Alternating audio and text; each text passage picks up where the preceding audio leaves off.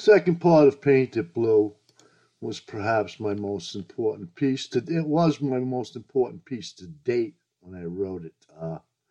If it would have been acted upon by those in power who were still sentient, they had a perfect insight into what was going on, and they were not a part of it, and I'm certain that the whole government was not a part of this, and they'd acted with courage instead of like the cowards they've proved themselves to be for the last 6 years, we wouldn't be where we are now. First of all, bacteria. I went into this before. All microorganisms may be able to be listed as bacteria. The whole taxonomic thing is it just throws a lot of it's pedantics. It's a system of classification that only adds confusion to the matter. I started off the story about an incident that happened in Washington. They had seen military planes and stuff. It was 1994, Oakville, Washington. It's about 40 miles west of Mount Rainier, and they'd seen all the planes in the sky and all the strange goings on and these the obligatory unmarked black helicopters, the whole thing. So what happens is a rainstorm comes, and by the end of the rainstorm, everything was covered with this like gelatinous masses. It was all over people's cars. It was in their backyards. It was laying around in clumps. And when they tried to go pick this stuff up and look at it, it looked like hell. But it was like it wasn't cold, I guess, to the touch, and it was more. Malleable in hell. I guess it was soft to the touch. It was described as gelatinous, which would mean it was soft to the touch. But in any case, everybody who touched it got severely ill. So they brought in a microbiologist. This guy Mike McDowell. He was like head of their biological department. I've seen him on TV. He actually started crying at one point on TV. What happened is he launched an investigation. He took all kinds of samples, and he found that it was positive this mass for Pseudomonas fluorescens and Enterobacter cloacae. They're opportunistic pathogens, and they're from the same genus as Serratia marcescens. What he said it was this gelatinous substance was some kind of matrix in microbiology, like when frogs or other amphibians lay their eggs. They'll lay like a gelatinous mass, and the eggs are embedded in this gelatinous mass. And that gelatinous mass is called a matrix. It can be a carrier for any substances that are embedded in it.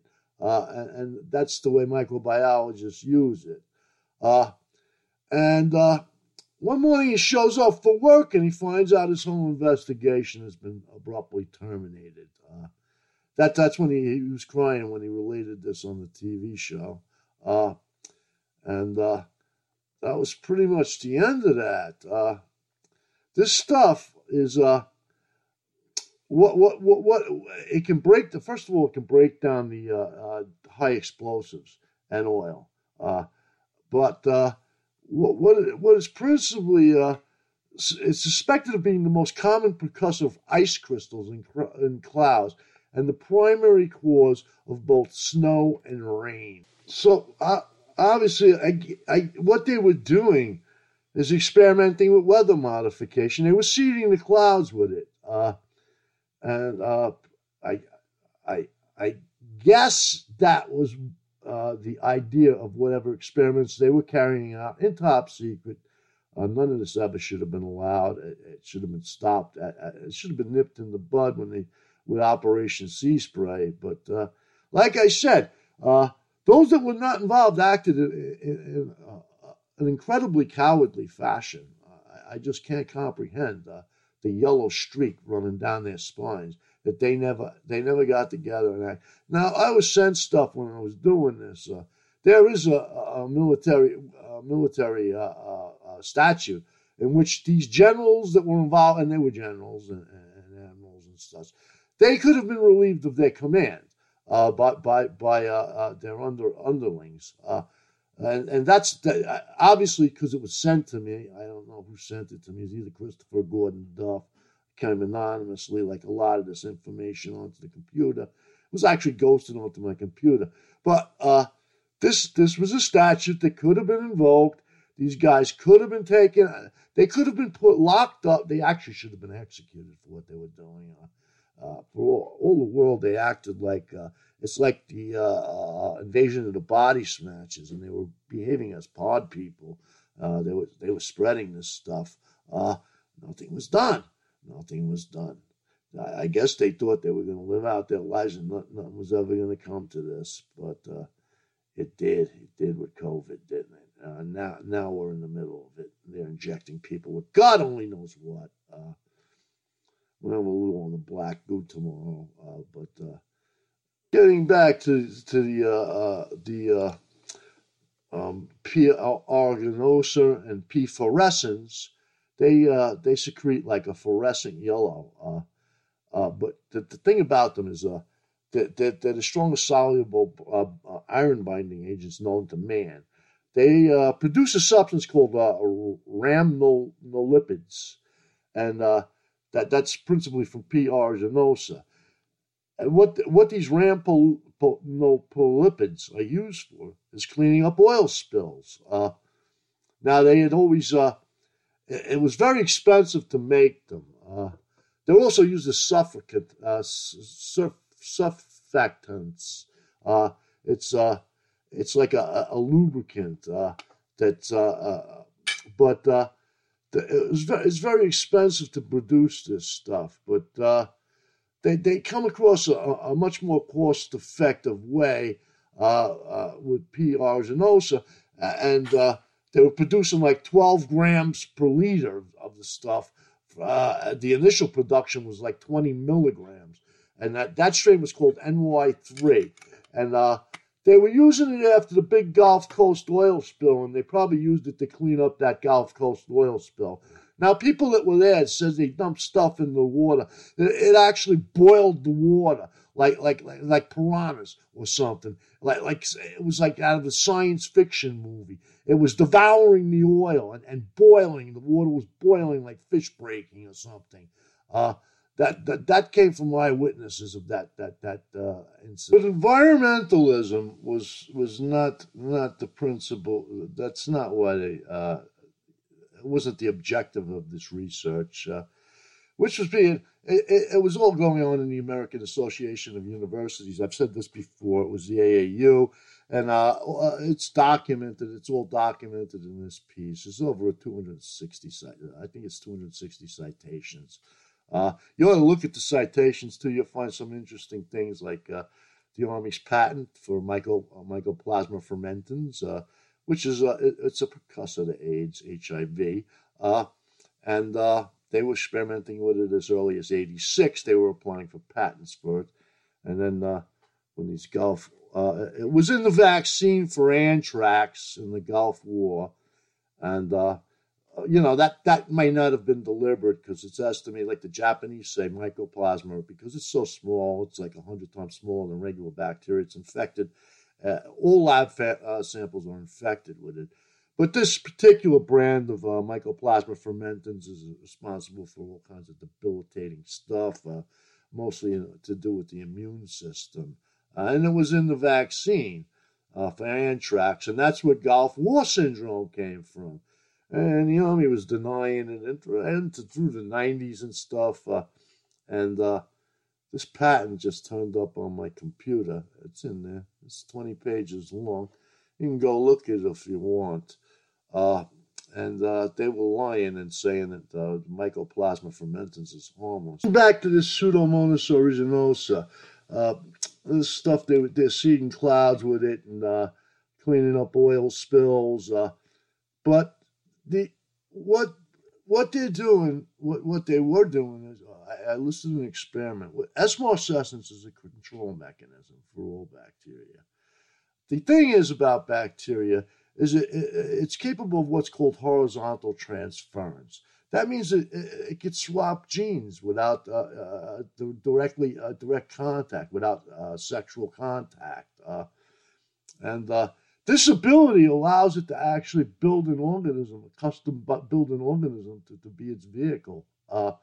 It can actually, S. marcescens secretes enzymes, which that opened up the whole field of gene splicing for them. I think it's SMA1 or SMAL. I don't even know how to read it. And it doesn't really matter. It's all written down here if you want to go into the science of it. It took me 6 months to write this. I had to take a crash course in microbiology. One of the things this S. marcescens secretes is bacteriophages. I guess that's how they make that bacteriophages stuff they sell in the stores. It's an antibiotic, a topical antibiotic, but and they placed it in an environment with no nutrients with this P. aeruginosa, the Pseudomonas aeruginosa, and what happened is this S. marcescens just took over the Pseudomonas aeruginosa and used its secretions to sustain its own. So it markedly increased. And this was by actually parasitizing or controlling or incorporating, like the Borg in Star Trek, this P. aeruginosa to its own biological functions. And that's where the S. marcescens came in, where they were using it. That's why Bohm was using it. They had just discovered the electron microscope, the Germans, okay? They seen that the whole world of microbiology was now opened up to them. They were looking at all these organisms, and they found out they could control. There was a control organism for this, which is the S. marcescens. That's why he was treating it with neutron radiation. I guess he was trying to mutate it to make it even stronger. My own suspicion is that by 1938 they had the stuff that we are calling the black goo, and they had gotten it from Bouvet Island, and this stuff can do all kinds of things that are good and bad. I mean, they can regulate oconogenes, they can repair DNA. I mean, theoretically, you could be immortal. You could be immortal if you could harness the power of this stuff. But as was warned about in all these science fiction stories by Lovecraft, by Campbell, and even The Thing from 1982, Carpenter's, this stuff bites back. You had to be wary of it, and they weren't. I believe that's probably why a lot of those German tunnels, underground tunnels for the installations, they weren't only sealed, they were flooded with water. I think a lot of them were flooded with water by the time, even when the Allies found them up by Poland and stuff. This stuff got away from them. Enzymes that can dice and splice back DNA they're secreted by all bacteria. Bacillus secretes one too. That's a type 2, whereas the one from S. marcescens is a type 1. It's the one they use in all the experimentation, not experimentation anymore. I mean, that's what is it called, talp or something? They do it now in labs routinely.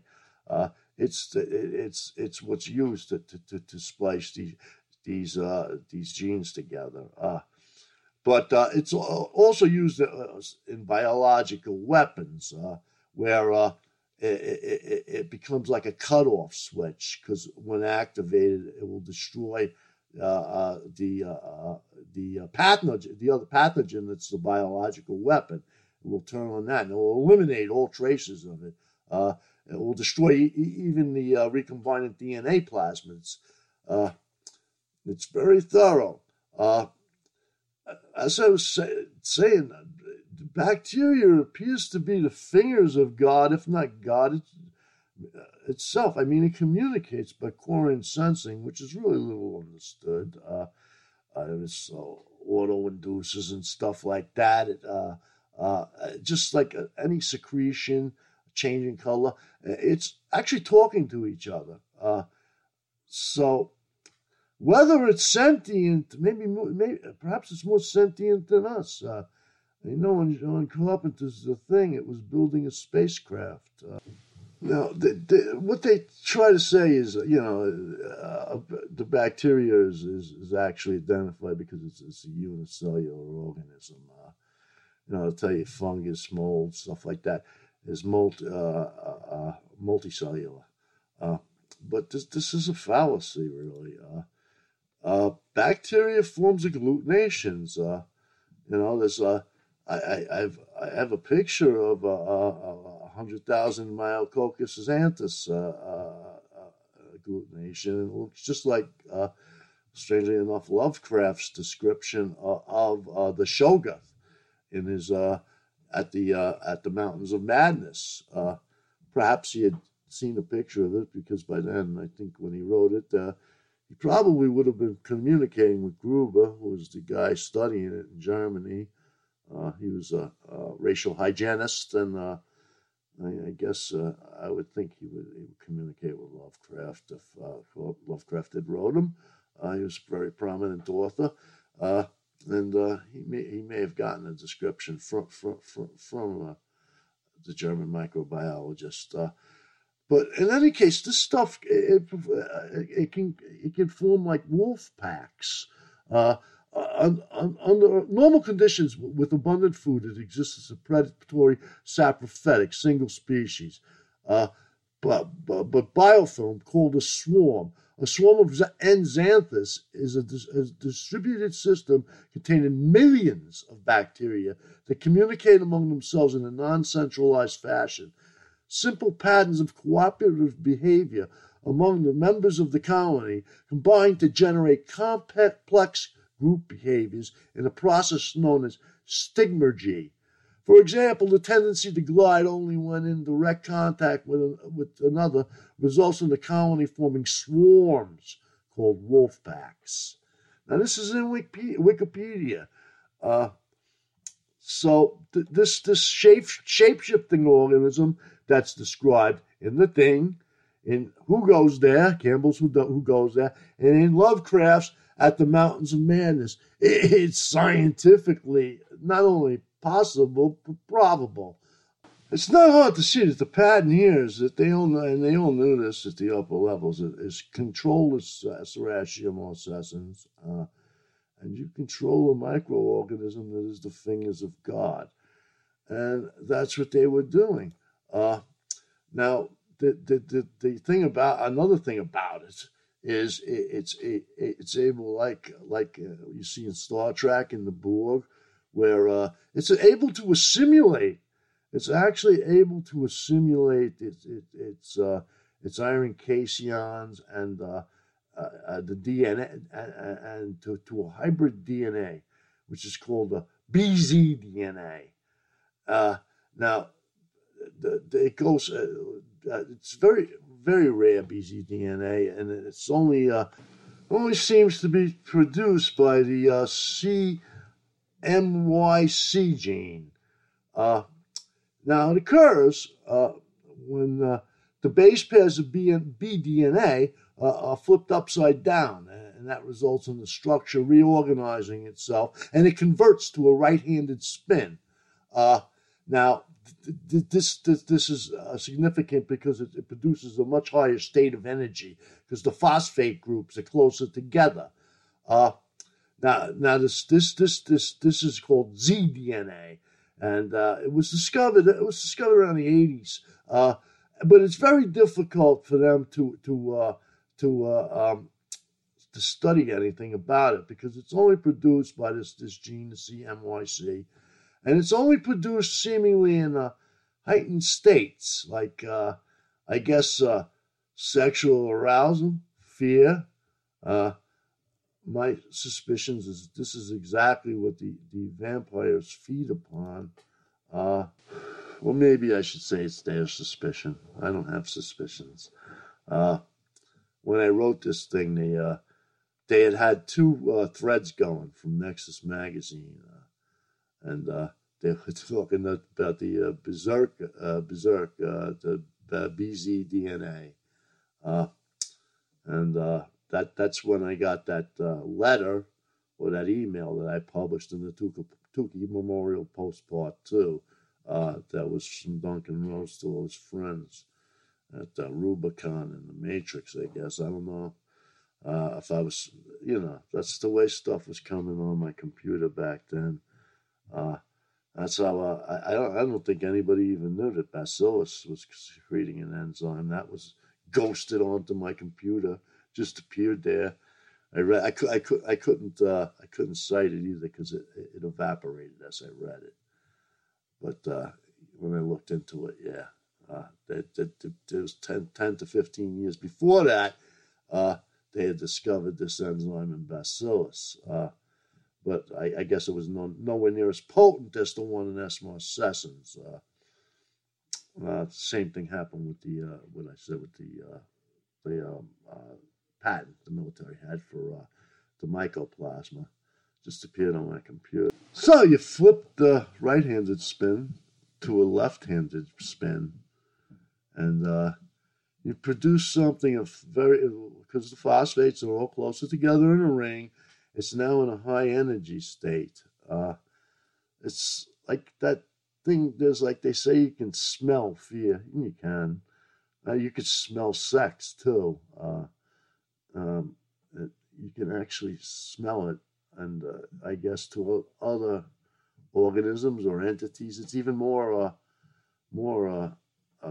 substantial, maybe palatable. I don't think maybe, but I think that the secret is in this from flipping the DNA from a right-handed spin to a left-handed spin and creating Z DNA, ambrosia, soam.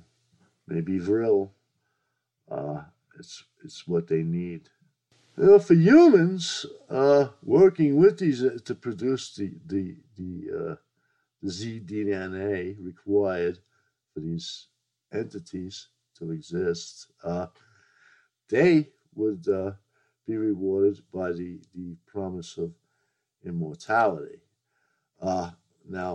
They're working on this stuff in places like Wellcome Trust Sanger Institute in Cambridge, and they believe that they can repair the mitotic clock, which is that's when it's like when your cells destroy themselves.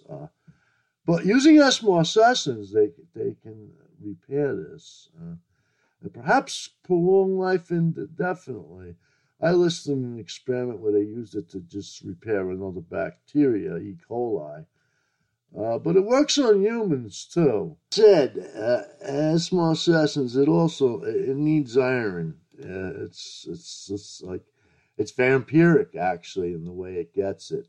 It forms, it secretes something called a HASA protein. It's HASA protein.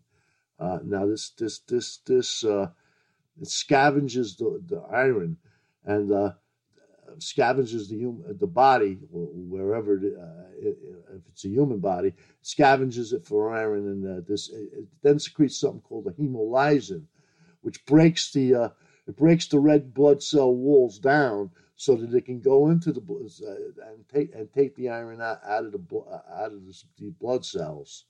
And remember what I told you about the human cell. Your 39 trillion bacteria cells and 30 trillion human cells, and those human cells are in the blood. Most of them are in the blood.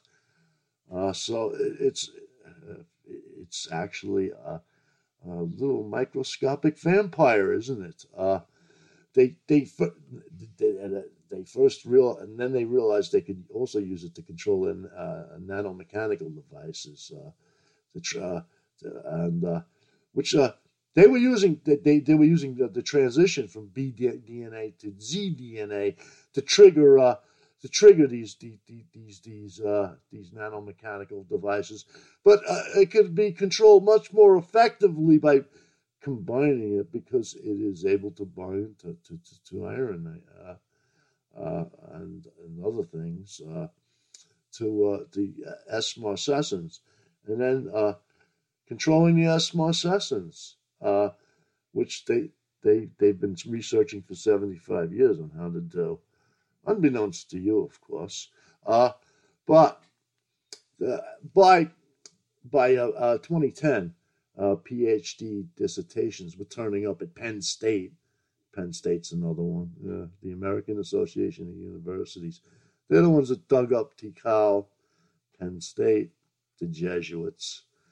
But in any case, these papers were appearing on how to control S. marcescens in a fluidic environment. Fluidics, a euphemism for your blood. They were all involved in it, but Harvard, Yale. You just look down the list of the American Association of Universities, and you'll find them all there in one way or another. I mean, the Merck KGaA seems to have been the overseer of all this. And in 2014, Merck KGaA suddenly got out of the vaccine business, which they were the leader of. And what they did is they purchased a company called Sigma Aldrich in America. Now, Sigma Aldrich, you might hear all this bullshit about where they get the ingredients for this. And Sigma Aldrich, if you go to their website, you will find out that what they were producing in little packets to ship at the UPS is now done by truckloads. And they supply all the ingredients that are used to make the vaccine. So they didn't get out of the vac. Also, they bought into a tech company too, one of they were doing at Harvard with the injectable neural networks that Lieber got caught in China teaching the Chinese. Actually, they were paying him a lot of money. He actually built a lab there for students, but. He was also doing that at Harvard under a guy named Churchill. That's one of Harvey Wiener's friends. That's probably why Harvey Wiener had to disappear. But in any case, I digress. This S. marcescens is it's red, and the Mariel of Prague, it's from the Cepheid Zero, had built a golem. And he figures into this story through Jet Propulsion's laboratory and Jack Parsons, which I will get to, and the hominunculus. I'll get to that part. What I'm getting to here is that this golem was built from red clay found on riverbanks, and special red clay, which would have been, Serratia marcescens is also called an infursia, which means that's what it grows on the riverbanks, and that's where it's found. These golems would have been just an agglutination of this bacteria. This bacteria that's been, there's something called the miracle of Bolskin. Now, everybody's familiar with the bleeding host. This was a miracle that occurred in the. It occurred before that, but in the 13th century, they were saying a mass, and there was a major schism going on in the Catholic Church because they wanted to add that. Eat his body, drink his blood. And Innocent III, the same guy who brought you the Albigensian Crusades, he was adamant that this had to be added in. But cooler heads prevailed, and they didn't want to incorporate cannibalism into the Catholic religion.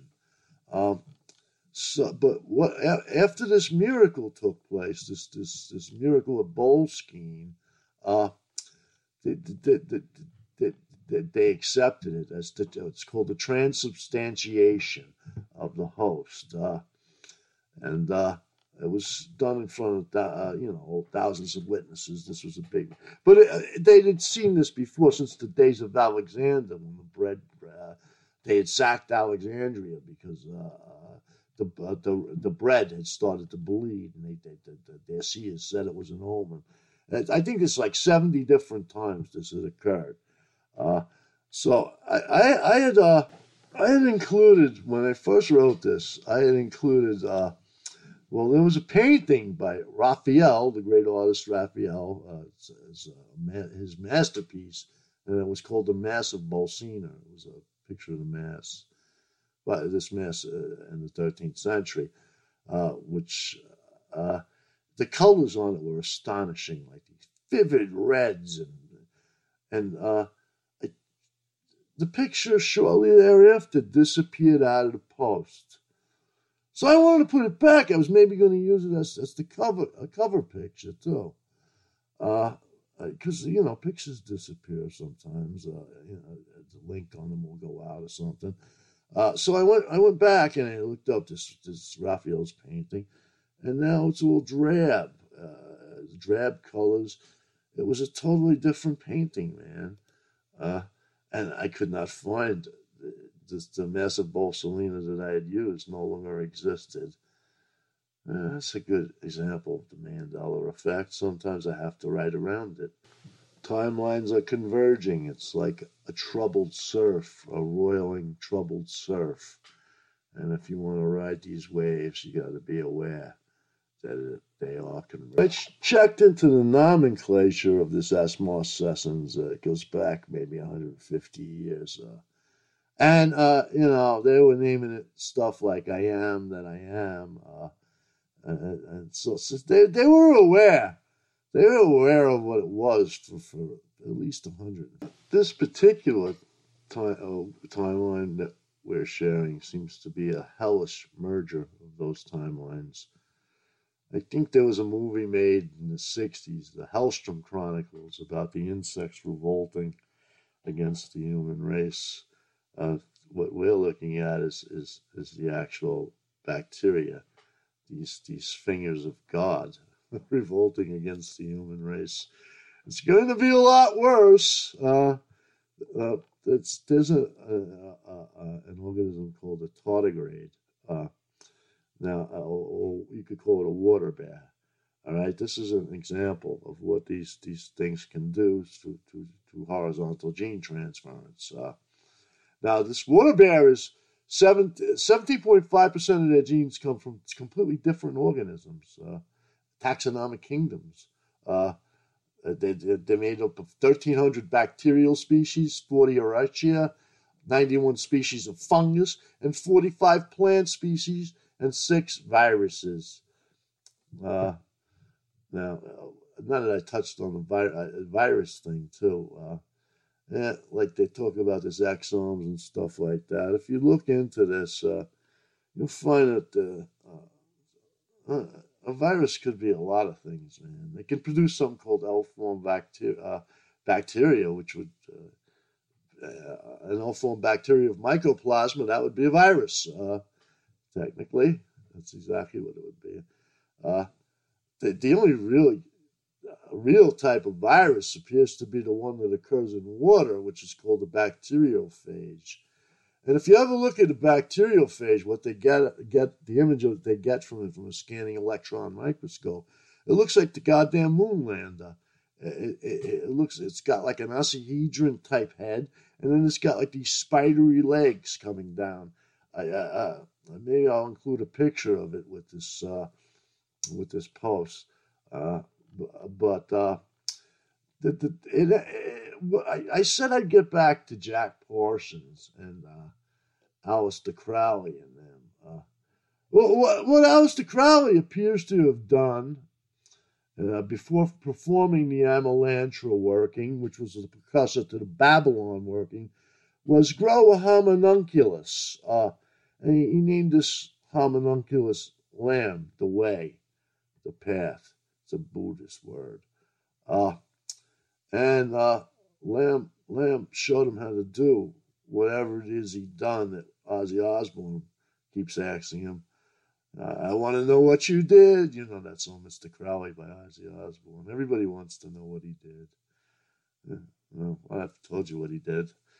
It's those who have ears to ear here. But in any case, Parsons followed up on this. And this guy, Michael Hoffman II, he's a famous journalist. He did a lot of research on it. And he says Parsons was in the process of making his own homununculus, his own lamb.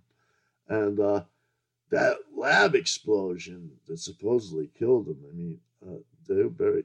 His mother, a few hours later, he was like a real mama's boy. He loved his mother. He was inseparable from his mother. And a few hours later, she committed suicide after he was killed in the lab explosion. And they were buried in closed coffins. Perhaps Jack Parsons, a new and improved Jack Parsons, because remember, they can repair these genes if they want. You don't have to age at the rate you're aging. Maybe this bacteria will just do it on its own under certain circumstances, which is why we have, we have the Babylonian kings living 30,000 years. We have Moses and Methuselah living 900 years.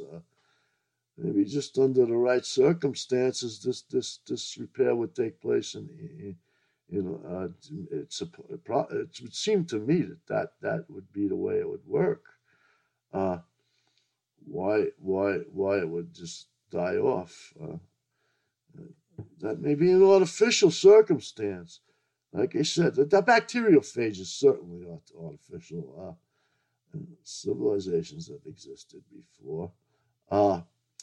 There's a lot of speculation that this black goo is AI.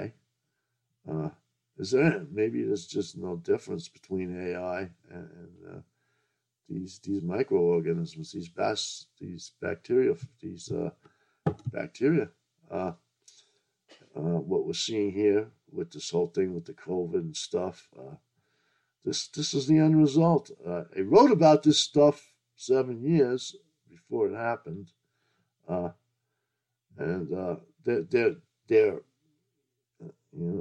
their response was to sandbox me. Well, now the whole human race pays the price, don't they?